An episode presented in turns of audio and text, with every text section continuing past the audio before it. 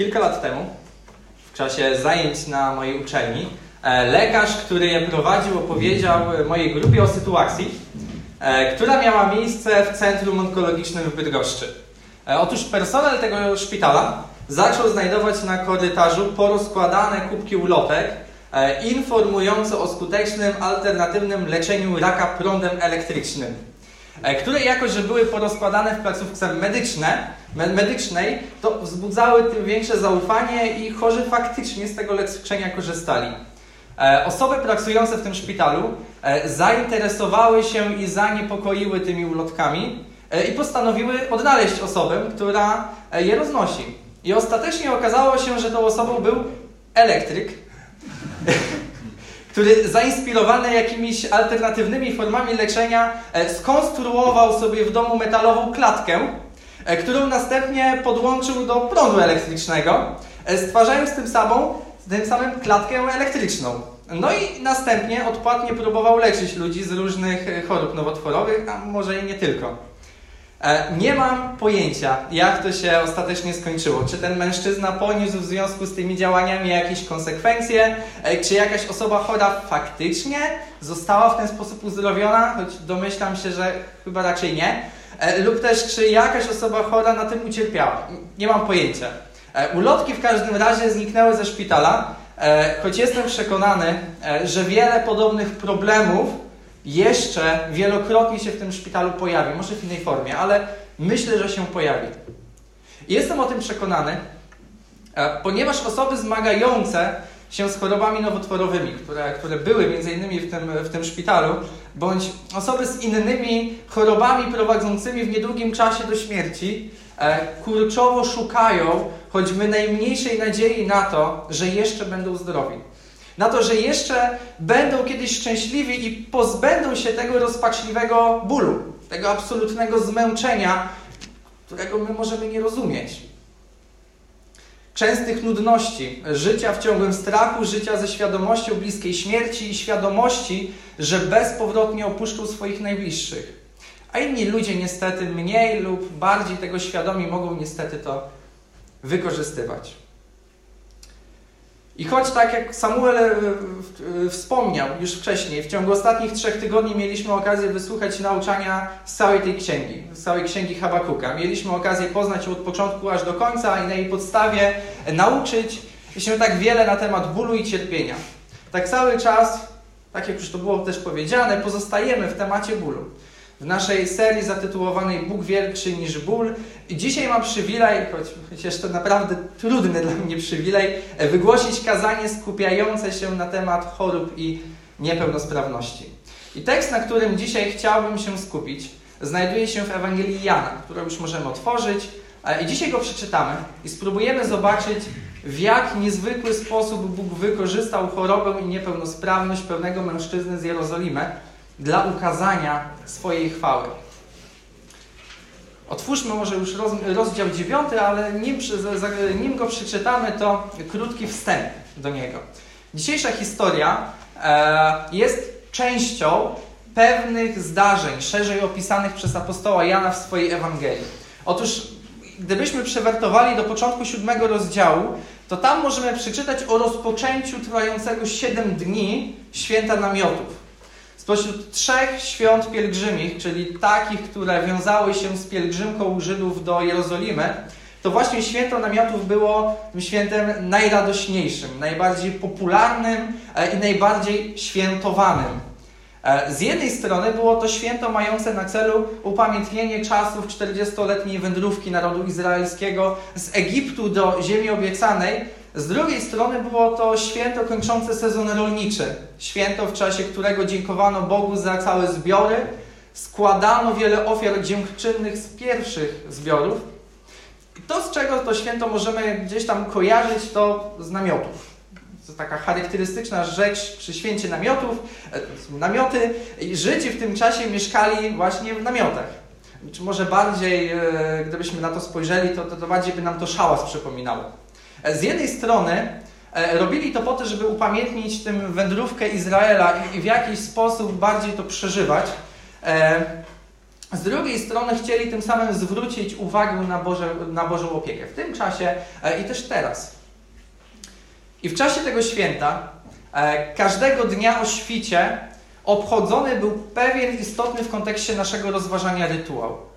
Otóż jeden z kapłanów napełniał dzban wodą pochodzącą z sadzawki, której dopływ stanowił wybudowany przez króla Hiskiasza w Starym Testamencie wodociąg w postaci długiego na ponad pół kilometra tunelu, doprowadzający i tym samym zaopatrujący całą Jerozolimę w niezbędną do życia wodę od znajdującego się poza miastem źródła, które się nazywało Gichon.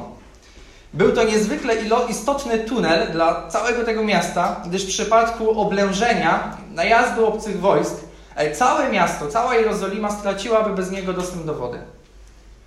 I tak więc w czasie tego święta kapłan napełniał dzban tą życiodajną wodą. Szedł z nim do świątyni, gdzie przy wtórze fanfar i radosnych okrzyków rozlewał ją na ołtarz, skąd woda ta spływała i wsiąkała w ziemię. Tym czasie cytował fragment z 12 rodzaju Księgi Izajasza. Są tam takie słowa, że bądź, y, będziecie czerpać z radością wodę ze zdrojów zbawienia. I przy tej okazji rytuał też y, rozpoczynał ponowne modlitwy Żydów do Boga o błogosławieństwo w postaci deszczu e, na nadchodzący sezon, sezon, który ich czeka.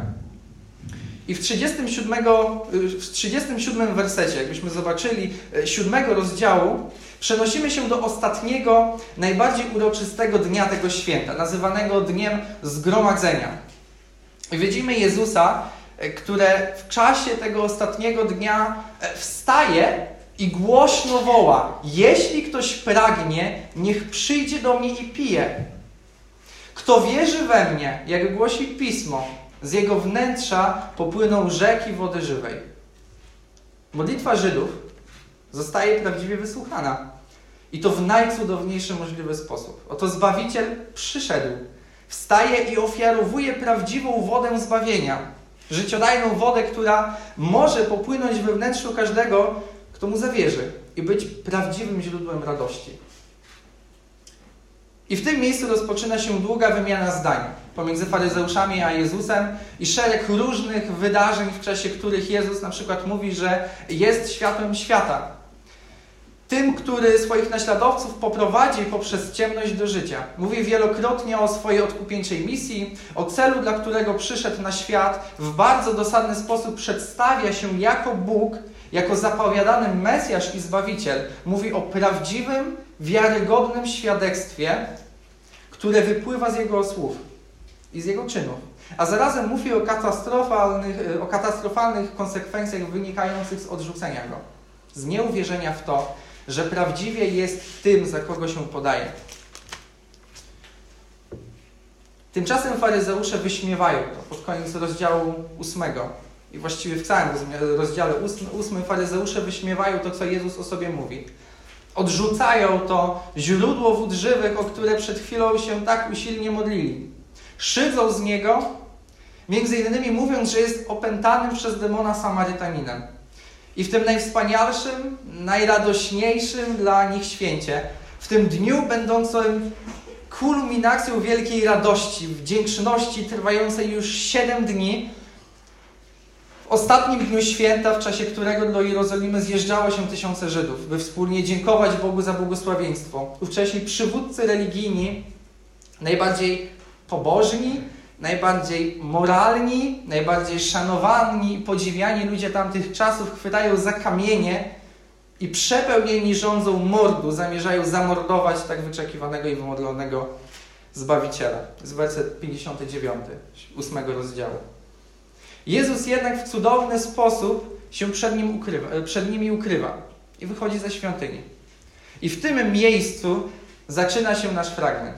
Przez, przed chwilą odrzucony Jezus, przed chwilą odrzucony Jezus opuszcza miejsce spotkania z Bogiem, w którym Boga próbowano chwilę temu zamordować. I na swojej drodze dostrzega niewidomego od urodzenia człowieka. I rozpoczyna się rozdział 9. Zachęcam, abyśmy powstali. E, chciałbym teraz e, przeczytać no, prawie cały dziewiąty rozdział. Ewangelii Jana. Na swojej drodze zobaczy, zobaczył Jezus człowieka niewidomego od urodzenia. Wtedy jego uczniowie zapytali go, Mistrzu, kto zgrzeszył, on czy jego rodzice, że, urodził, e, że się urodził niewidomy? Jezus odpowiedział, ani on nie zgrzeszył, ani jego rodzice. Stało się tak po to, aby Bóg mógł na nim objawić wielkość swoich dzieł. Dopóki jest dzień, musimy pozostać, yy, wykonywać dzieła tego, który mnie posłał. Nadchodzi noc, gdy nikt nie, gdy nikt nie, będzie, yy, gdy nikt nie będzie mógł działać. Jak długo jestem na świecie, jestem światłem świata. Po tych słowach splunął na ziemię, ze śliny zrobił błoto i to błoto nałożył na oczy niewidomego. Następnie polecił mu, idź obmyj się w sadzawce, w sadzawce Siloe, co znaczy posłany. Niewidomy odszedł, obmył się i wrócił z odzyskanym wzrokiem. Wówczas sąsiedzi oraz ci, którzy go przedtem widywali jako żebraka, zastanawiali się, czy to nie ten, który siadywał i żebrał? Jedni mówili, że to ten, inni twierdzili, że to ktoś do niego podobny. On natomiast przyznawał, to jestem ja. Zagadnęli go zatem, jak więc odzyskałeś wzrok? Wówczas odpowiedział, człowiek imieniem Jezus zrobił błoto, nałożył mi na oczy i polecił, idź obmyj się w Siloe. Poszedłem więc i obmyłem się i widzę. Gdzie on jest? zapytali. Nie wiem, odpowiedział. Zaprowadzili go zatem jeszcze niedawno niewidomego do faryzeuszów. A właśnie tego dnia, kiedy Jezus zrobił błoto i otworzył niewidomemu oczy w szabat, yy, był szabat. Wtedy z kolei faryzeusze pytali go, w jaki sposób odzyskał wzrok i powiedział, nałożył mi na oczy błoto, obmyłem się i widzę.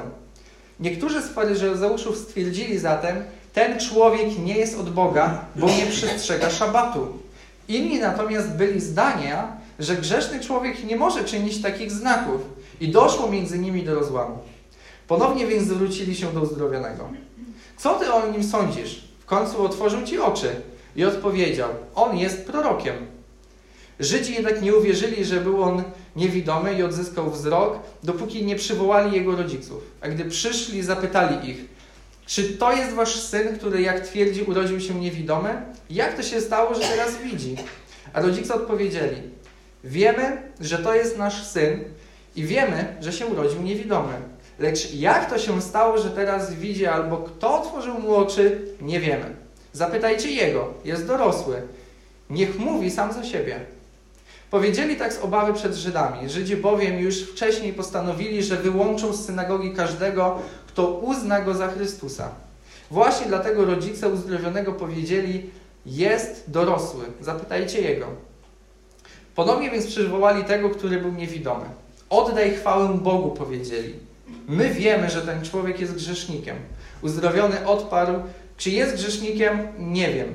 Wiem jedno. Byłem niewidomy, a teraz widzę. Zapytali go więc, co ci uczynił?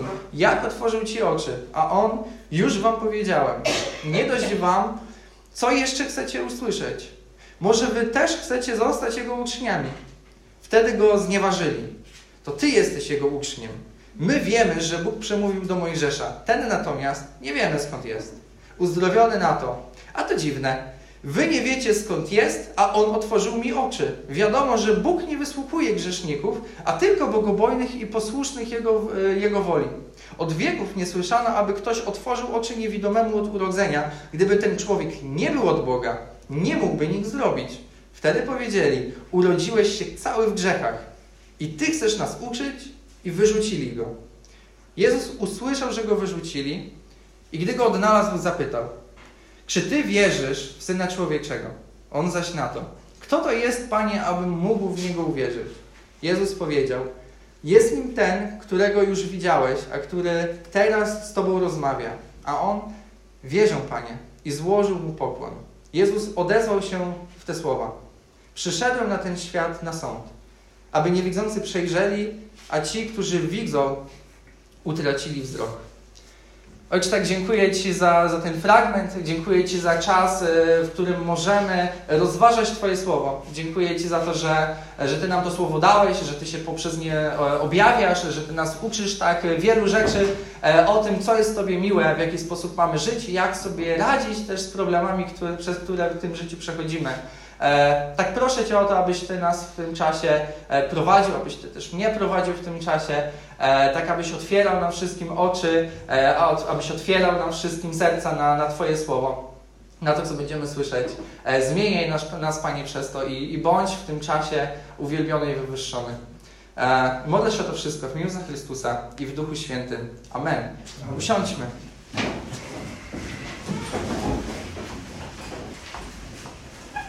To jest naprawdę długi fragment. Wiem.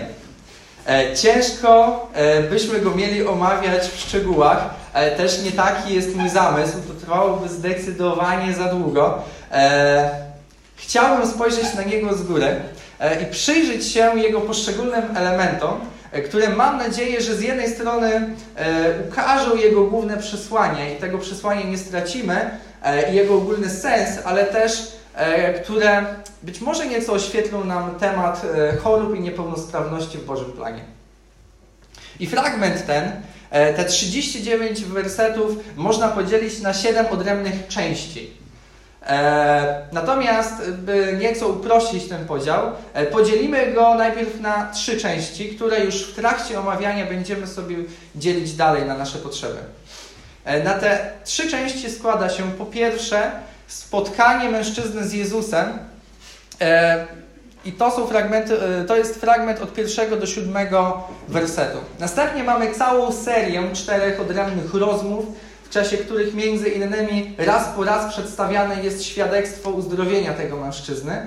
E, I to są wersety od 8, od 8 do 34. I trzecią, ostatnią częścią jest drugie spotkanie uzdrowionego mężczyzny z Jezusem. E, które jest zakończone słowami stanowiącymi ostateczny wniosek i zakończenie. Tak więc e, od początku. Początkiem całej tej historii, rzeczą rozpoczynającą całą, cały ciąg zdarzeń w życiu tego mężczyzny, prowadzącą przez uzdrowienie do momentu zawierzenia Jezusowi i zyskania życia, nie jest to trochę pozbawione współczucia pytanie uczniów o przyczynę choroby w wersecie drugim. Coś, co dzieje się wcześniej, co wyprzedza cały ten ciąg zdarzeń, to moment, który moglibyśmy łatwo pominąć. Nie zauważyć go, uznać za niezbyt istotny, za taki element opisu sytuacji. Chodzi mi o moment, w którym ten niepełnosprawny człowiek zostaje w wersecie pierwszym dostrzeżony przez Jezusa, zobaczony przez Niego. Biorąc pod uwagę czas, w którym jesteśmy, okoliczności największego dnia święta, największego, yy, największego dnia, największego święta yy, pielgrzymiego, święta w kalendarzu żydowskim. I domniemane przy tej okazji tłumy ludzi oblegających każdy zakamarek Jerozolimę, to jest naprawdę nieprawdopodobne i zdecydowanie nieprzypadkowe, że Jezus zwraca uwagę, dostrzega akurat tego człowieka, dorosłego już mężczyznę, zmagającego się od początku swojego życia z niepełnosprawnością, e, która w realiach tamtych czasów była wyrokiem. Wyrokiem zarówno ekonomicznym, jak i społecznym. Stanem, w którym był niemalże skazany tylko i wyłącznie na przychylność innych, w którym był ślepy i przez to rozpaczliwie biedny. Nie dość tego wszystkiego, to co dodatkowo widać na przykład w pytaniu, które zadają Jezusowi uczniowie w wersecie drugim, Stan tego człowieka, stan, w którym się on znalazł, w opinii ludzi, do, ludzi dookoła niego, opinii ludzi, którzy przychodzą koło niego, gdy żebra, był niejako Bożym, słusznym przekleństwem za, za grzech, bądź też grzechem jego rodziców. Była to słuszna kara, która na niego spadła. I pytanie, które zadają uczniowie Jezusa, posiada fałszywą, e, niezwykle krzywdzącą dla tej osoby i też dla wszystkich osób, które w tamtym czasie e, były chore, założenie, w którym występują tylko dwie możliwości. Występuje tylko albo albo. Rzeczą oczywistą dla uczniów jest to, i nie tylko dla uczniów, że ta choroba stanowi słuszną Bożą karę. Boże przekleństwo. Pytanie jest jedno. Kto zgrzeszył? Kto zgrzeszył w przypadku tego konkretnego człowieka? I z tych dwóch wersetów dwa spostrzeżenia. Dwa pytania do nas wszystkich. E, po pierwsze, e, czy i my dostrzegamy osoby chore i niepełnosprawne wokół nas, tak jak Jezus to zrobił w tym momencie? Czy też nie?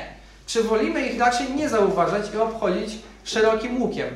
Nie wiem jak dla Was, ale dla mnie, gdy, gdy czytam Nowy Testament, jednym z najbardziej brutalnych i najsmutniejszych sytuacji, o jakich możemy czytać w Nowym Testamencie, e, są te, gdy uwidacznia się, a właściwie gdy Jezus uwidacznia egoistyczną i pozbawioną współczucia postawę serc faryzeuszów. I, I ta postawa ostatecznie była przyczyną skazania na śmierć krzyżową samego Jezusa. Na przykład w Ewangelii Marka, na początku trzeciego rozdziału, e, możemy znaleźć historię uzdrowienia człowieka cierpiącego na bezwład ręki. E, ten chory człowiek jest wykorzystany przez e, faryzeuszy jako przedmiot sporu i jest takim ich papierkiem lakmusowym sprawdzającym, czy Jezus będzie w stanie posunąć się tak daleko, by okazać mu współczucie i uzdrowić go w szabat. Czy Jezus da radę, czy jest w stanie zrobić aż tak daleko idący krok i uzdrawia go. A to, co przeraża, to naprawdę przeraża w tym fragmencie i też wielu innych, e, to ich do krzty podła postawa obnażona przez proste pytanie zadane przez Jezusa. Jezus się jej pyta, czy można w szabat wyświadczać dobre? dobro? Proste pytanie, ujawniające, czy znajdą w sobie choć szczyptę współczucia dla tego człowieka. Niezwykłe jest, jak wielkie współczucie widać w tym drobnym geście Jezusa w naszej historii, w dostrzeżeniu za, osoby zapomnianej, porzuconej i z góry ocenionej już przez wszystkich. I drugie pytanie w odniesieniu do wersetu drugiego, do pytania, Jezu, do pytania uczniów. E, co my myślimy, gdy spotykamy osobę chorą, osobę niepełnosprawną, Osobę, która być mo może być obarczona jakąś niepełnosprawnością niekoniecznie fizyczną, na przykład e, niepełnosprawnością intelektualną, umysłową. Przez to kontakt z taką osobą może być faktycznie trudny. Może wymagać od nas większej ilości cierpliwości, e, dużej dozy, dużej dozy zrozumienia wobec niej, dla niej. Myślę, że jedną z największych porażek Kościoła, które, które niestety czasami się zdarzają, jest to, gdy staje się on tak naprawdę klubem towarzyskim, w którym osoby odrzucone, e, oceniane i wyśmiewane przez wszystkich innych, osoby chore, posiadające e, jakieś mniejsze, większe problemy i w kościele spotykają się z tą samą pogardą i oceną. Bo nie są fajni, tak samo godni dostrzeżenia jak my w naszych oczach. I chciałbym Was zachęcić, zachę Was i mnie też, nas, nas wszystkich zachęcić, byśmy e, poszli, zobaczyli na to wspaniały przykład Jezusa i, i poszli za nim. I spojrzeli na ludzi chorych i niepełnosprawnych, abyśmy ich dostrzegli, e, ruszyli w ich stronę i byli dla nich światłem na tym świecie. E, tak jak Jezus był światłem dla, dla tego człowieka. Bądźmy społecznością, e, w której każdy bez względu na swoją chorobę czy problem, z którym się zmaga, będzie czuł się naprawdę dostrzegany. I kiedy uczniowie zadają pytanie, mm, kto zgrzeszył w wersecie drugim, kto jest winien tej choroby, Jezus odpowiada stwierdzeniem, które e, wielu może zszokować. Mówi, że choroba tego człowieka nie ma nic wspólnego z jakimś konkretnym grzechem. Werset trzeci to jest. W ogóle nie, nie, nie zajmuje się odpowiedzią wyjaśniającą jej przyczynę. Mówi, tam w ogóle nie szukajcie. Od razu przechodzi do sedna i wyjaśnia jej cel. I mówi, że stało się to po to, aby Bóg mógł na nim objawić wielkość swoich dzieł. Bożym planem było, by ta osoba, ten konkretny człowiek, ta osoba niewidoma, urodziła się ślepa. By ta osoba doświadczyła wszystkich trudności wiążących się z tą niepełnosprawnością. I to nie było bezcelowe. To nie było puste cierpienie. Bóg dla swoich wspaniałych celów zamierzał posłużyć się chorobą, dopuścił ją w życiu tego człowieka i czasami próbuje się to jakoś obejść, postawić się w roli e, adwokata Boga i próbować go bronić i usprawiedliwiać, e, mówiąc, że no, no nie, nie, że Jezus tak naprawdę wskazuje tutaj na wynik już obecnej, już zastanej ślepoty w życiu tego człowieka, e, a nie na jej cel, na sam cel tego, że ten człowiek urodził się z tą niepełnosprawnością. Jezus natomiast w tym wersecie trzecim e, wyraźnie podaje cel ślepoty. Cel samego stanu, w jakim znalazł się ten człowiek. Ten człowiek był chory, był chory, by mógł, mógł na nim okazać wielkość swoich dzieł. I choć ostatecznie wiemy, że Bóg go uzdrowił, przeczytaliśmy to wcześniej, e, tak w tym miejscu wcale nie mówi, że ten cel musi być wyrażony poprzez uzdrowienie. Wręcz przeciwnie, Bóg równie dobrze e, może uwielbić się poprzez, albo może uwielbić się, może posłużyć się swoim planie nieuzdrowieniem kogoś. I na przykład mamy Mojżesza w Starym Testamencie. Był dotknięty problemami wymowy, nie został uzdrowiony przez Boga, nie został obdarzony piękną dykcją i elokwencją, by mógł pięknie kierować Izraelem, a został obdarzony nieuzdrowionym, nieuzdrowieniem i wsparciem w postaci Arona. Apostoł Paweł e, w swoim liście pisze, że mimo trzykrotnej modlitwy o uzdrowieniu, o uzdrowienie, o zabranie jakiejś dolegliwości, którą sam nazywa cierniem wbitym w jego ciało, co jeszcze tak doda dodatkowo, dodatkowo dodaje ciężaru według nie, e, dla Pawła, dostaje od Boga wyraźną odpowiedź, że łaską, łaska, którą już mu Bóg do tej pory okazał, e, musi mu wystarczyć. Że nie będzie uzdrowiony. Że to cierpienie ma konkretny cel. I w przypadku apostoła Pawła ma, ma to na celu uchronięcie go przed pychą, która mogłaby się wiązać z tak wielką misją, którą miał on do wypełnienia.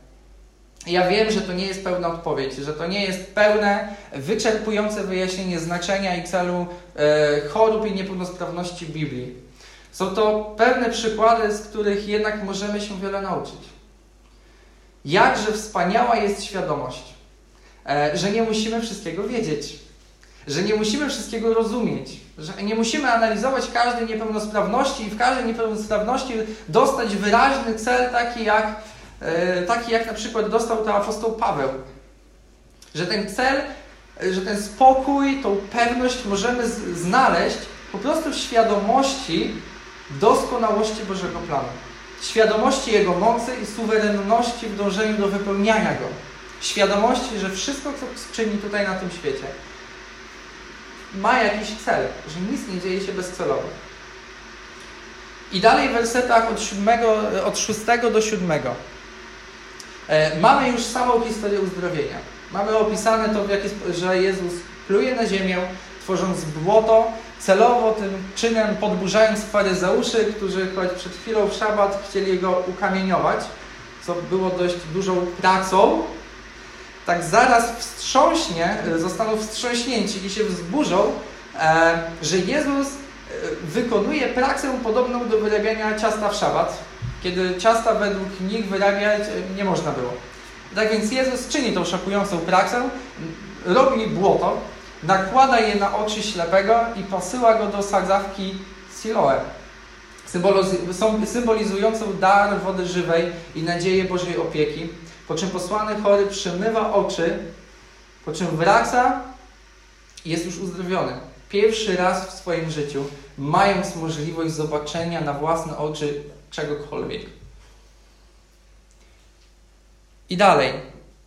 W wersetach od 8 aż do 34 możemy przeczytać o czterech różnych rozmowach, w czasie których następuje stopniowa, niezwykła przemiana w myśleniu tego człowieka i postrzeganiu Jezusa. Rozmawiając z sąsiadami i z osobami z jego otoczenia w wersetach od 8 do 12, Mówi on, ten człowiek uzdrowiony, że uzdrowił go człowiek imieniem Jezus.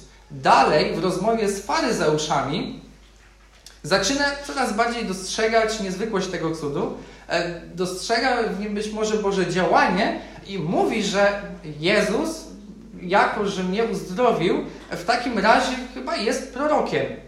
E, rodzice tego człowieka, przysłani na e, zeznania przez faryzeuszy, składają niezbite świadectwo tego, że to w ogóle jest ich syn i że zdecydowanie, że prawdziwie urodzenia był niewidomy.